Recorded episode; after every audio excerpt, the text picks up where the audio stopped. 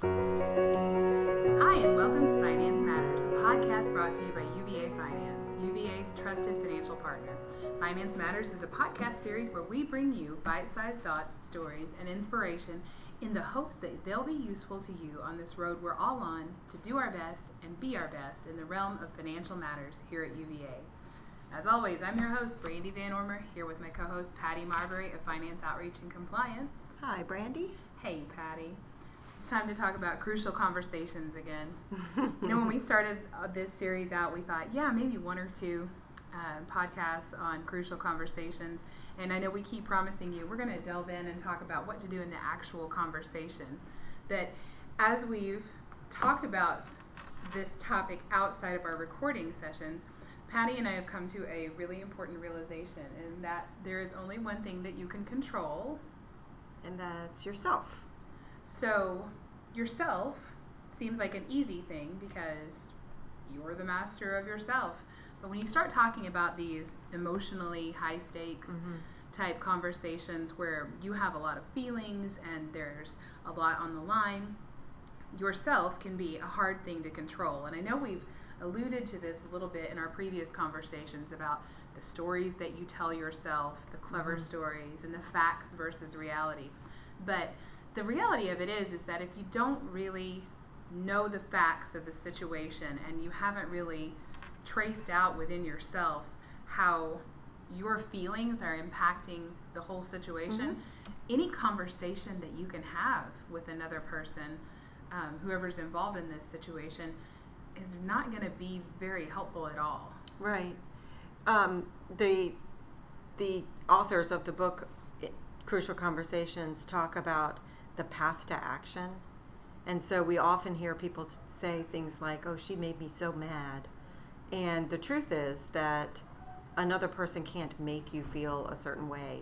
You're in control of your emotions. Mm-hmm. And so what happens is their how they describe the path to action is that we see and hear the first steps in the path to action is that we see or we hear something. And so those are the facts. We see something, we hear something. Then what happens is we we don't immediately feel something about that. We make a judgment or a perception about what we saw or what we heard. And those judgments and perceptions are based on the facts that we see or, or that we hear, but they are stories that we tell ourselves. And very often, those stories are not true. They are things we make up about what we see or we heard. And the things that we make up then make us feel a certain way mad, frustrated, whatever that feeling is. Um, could be a positive feeling, but those things that those those stories that we tell ourselves are what make us feel a certain way, and then those feelings are what we then act on. And so, to keep yourself from acting badly on feelings, you have to get control over your emotions. To get control over your, so we're retracing the path to action mm-hmm. in this way. We're going back, and so to get control over your over your emotions or feelings, you have to go back and look at those stories that you told yourself based on the facts and the what whatever you saw or heard that made you feel that way. So this could all sound really airy fairy in the clouds type yeah. stuff. And so as we were preparing for today, we thought it might be really good if we had a good example to walk through so yeah. that people could see what we were saying. Well, and you had a really good example yeah, of somebody that you used to work with. Yeah, and it's a good example because it's someone I used to work with in another right. state and almost another time of my life. so um, we could we could think of good examples within our own lives, but we thought, oh gosh, do we really want to yeah. air those things? We, we may not want um, to share that. but rest assured, it's something everyone does. But at any rate, um, I could think of a time when I was working uh, in marketing communications in a health system in my home state, and um, working with another team, or actually several other teams, on a big change initiative within the hospital system. And I had a colleague who was newish on the team. She'd been there under a year. Um, her name is Christy, and there's no chance she'll hear this podcast. If, if we do, it's not, her name wasn't really Christy. but anyway, so um, we were working on this big project, and it was something that was really going to change how we did things within several of our facilities and we she had done a great job coming up with the idea and then moving out into the other units and other teams getting the collaboration and the buy-in from everybody and it was going to take several different teams and units working in collaboration with her and with uh, her team so that this could move forward Mm-hmm. so everybody was ready to present it to the upper leadership team, and her boss, who was fully in support of the idea and fully on board, um, she, her boss, and and the rest of their team sat down and worked on a presentation to give to the the higher leadership, and they divvied up the the workload on who would present what parts. And it was decided that, of course, she would present like the nuts and bolts of what they were going to do, so that um, because it was her idea, she could have a clearer way of presenting it. She had all the passion for it, and um, that people would understand that she's where it began.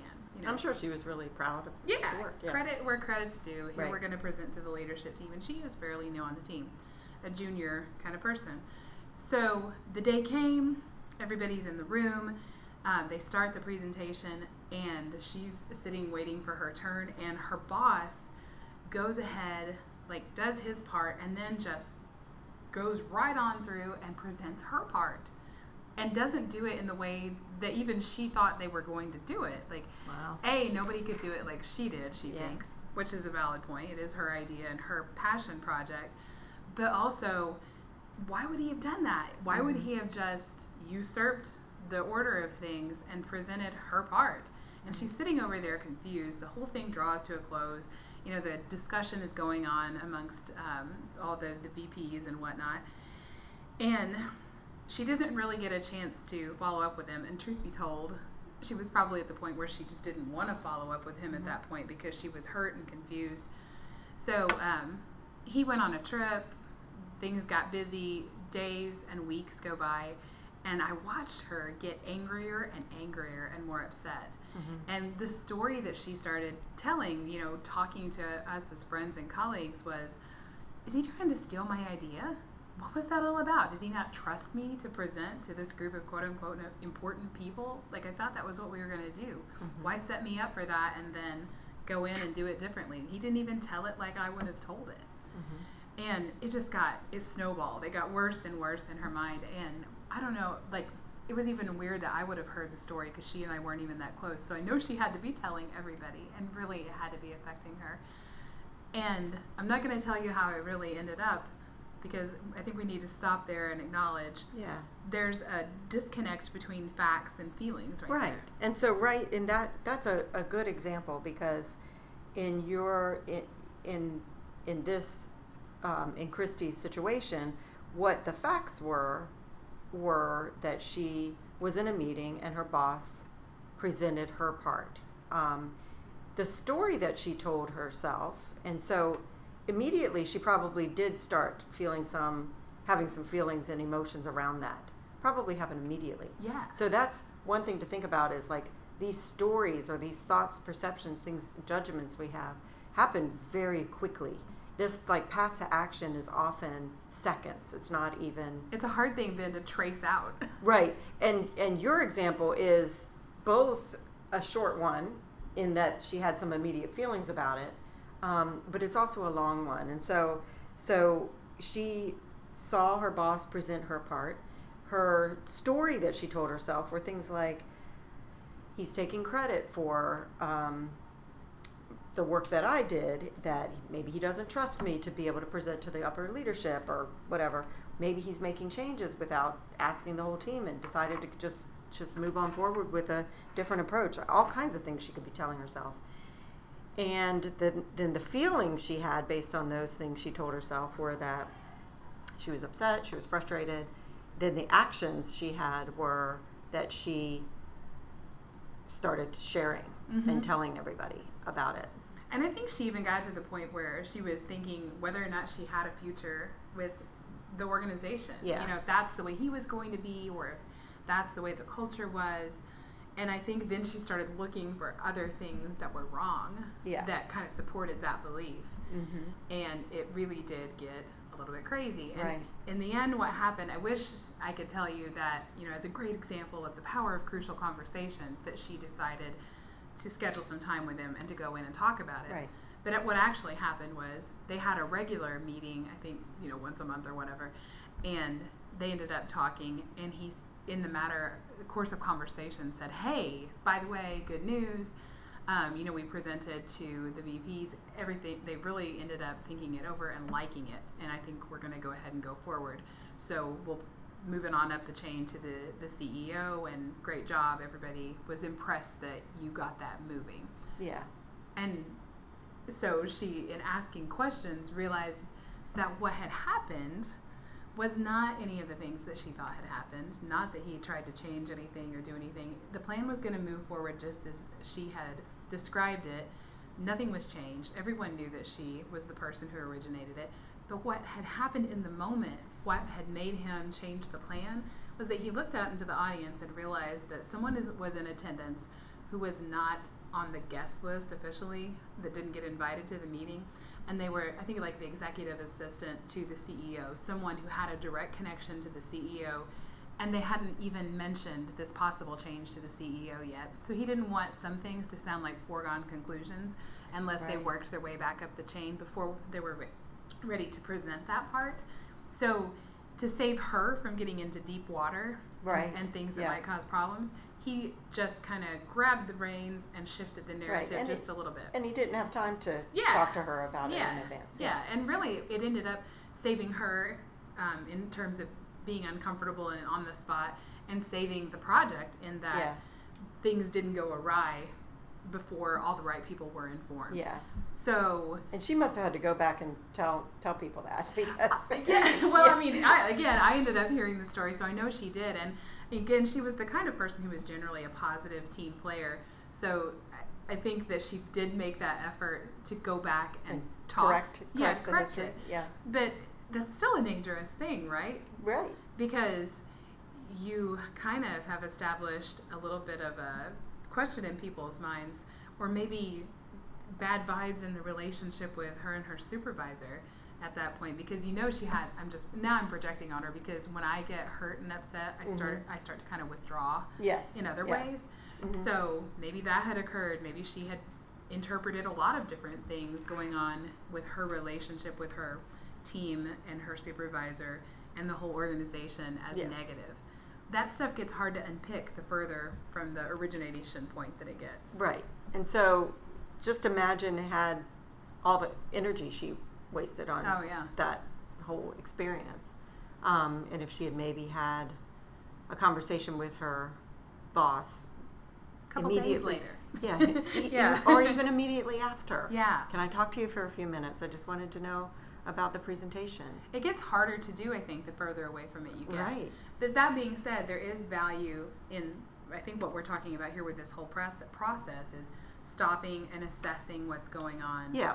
so that you can have Yes. a, a fruitful conversation. There is such a thing as the heat of the moment. Right. That's not the best place Right. to be in. So, in, in talking about it now and kind of wrapping up our whole segment about um, what you do to prepare yourself for conversations is is focus on the facts. And when you have emotions about something, which remember a crucial conversation involves, I mean, part of the definition Right. of a crucial conversation is that it's highly emotional. So the emotions are there. But retrace that path to action and determine what is making you feel the way that you are about that. And so, and make sure that when you go into the conversation, that you're focusing on the facts and not the the what you've told yourself or the stories you've Right. told yourself about that. So again, she could have blazed right, into his office right. and said, "You made me feel so terrible. I can't believe that you would have." right, And that that wouldn't have been based on facts, would it? No. And so that wouldn't be a good way to do it. The way she did it wasn't a good way to do it.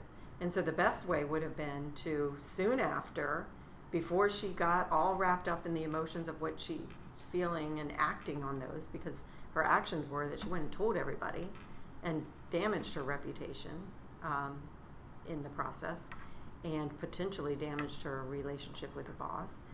And had she gone in soon after, um, and just had a conversation, ask, telling him, you know, this is what I saw happen, and it's bothering me.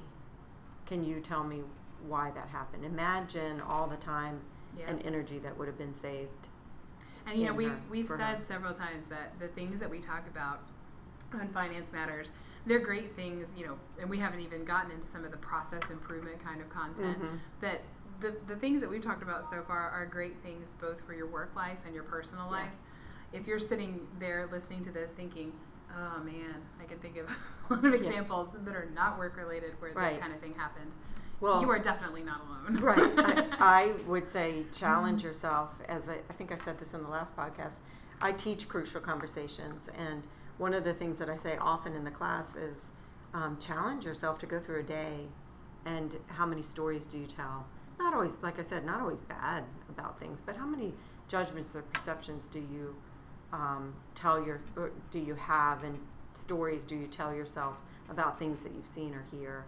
Um, throughout your day, both in your personal life and at work. Yep. So it's it's interesting, but when you when you get to that point where you're having the conversation, that's when you want to go in prepared, having having checked know, checked yourself and checked your emotions, and um, retracing that path to action. So jokingly, I guess that we could wrap up by saying, remember, instead of like only you can Hmm. control forest fires or whatever, Right. you can control yourself. Th- that is true. It's a tall order sometimes. All right, so the next time that we um, get together for a podcast, Patty and I promise we're going to talk about actually um, how to navigate the actual conversation. hmm Um, we got lots of other great things planned for you on Finance Matters. So thanks for joining us for today. And remember, you can check out more about what finance is up to on the UVA Finance blog at uvafinance.blogspot.com. If you've got an idea for a podcast or you know somebody who's doing good stuff out there on the opera- operational side of things at UVA, uh, let Patty or I know. You can email us or you could even tweet us at UVA underscore finance. Patty, thanks for being here today. Thank you, Brandy. And that's all for now. Until right. next time, do good work because what you're doing matters.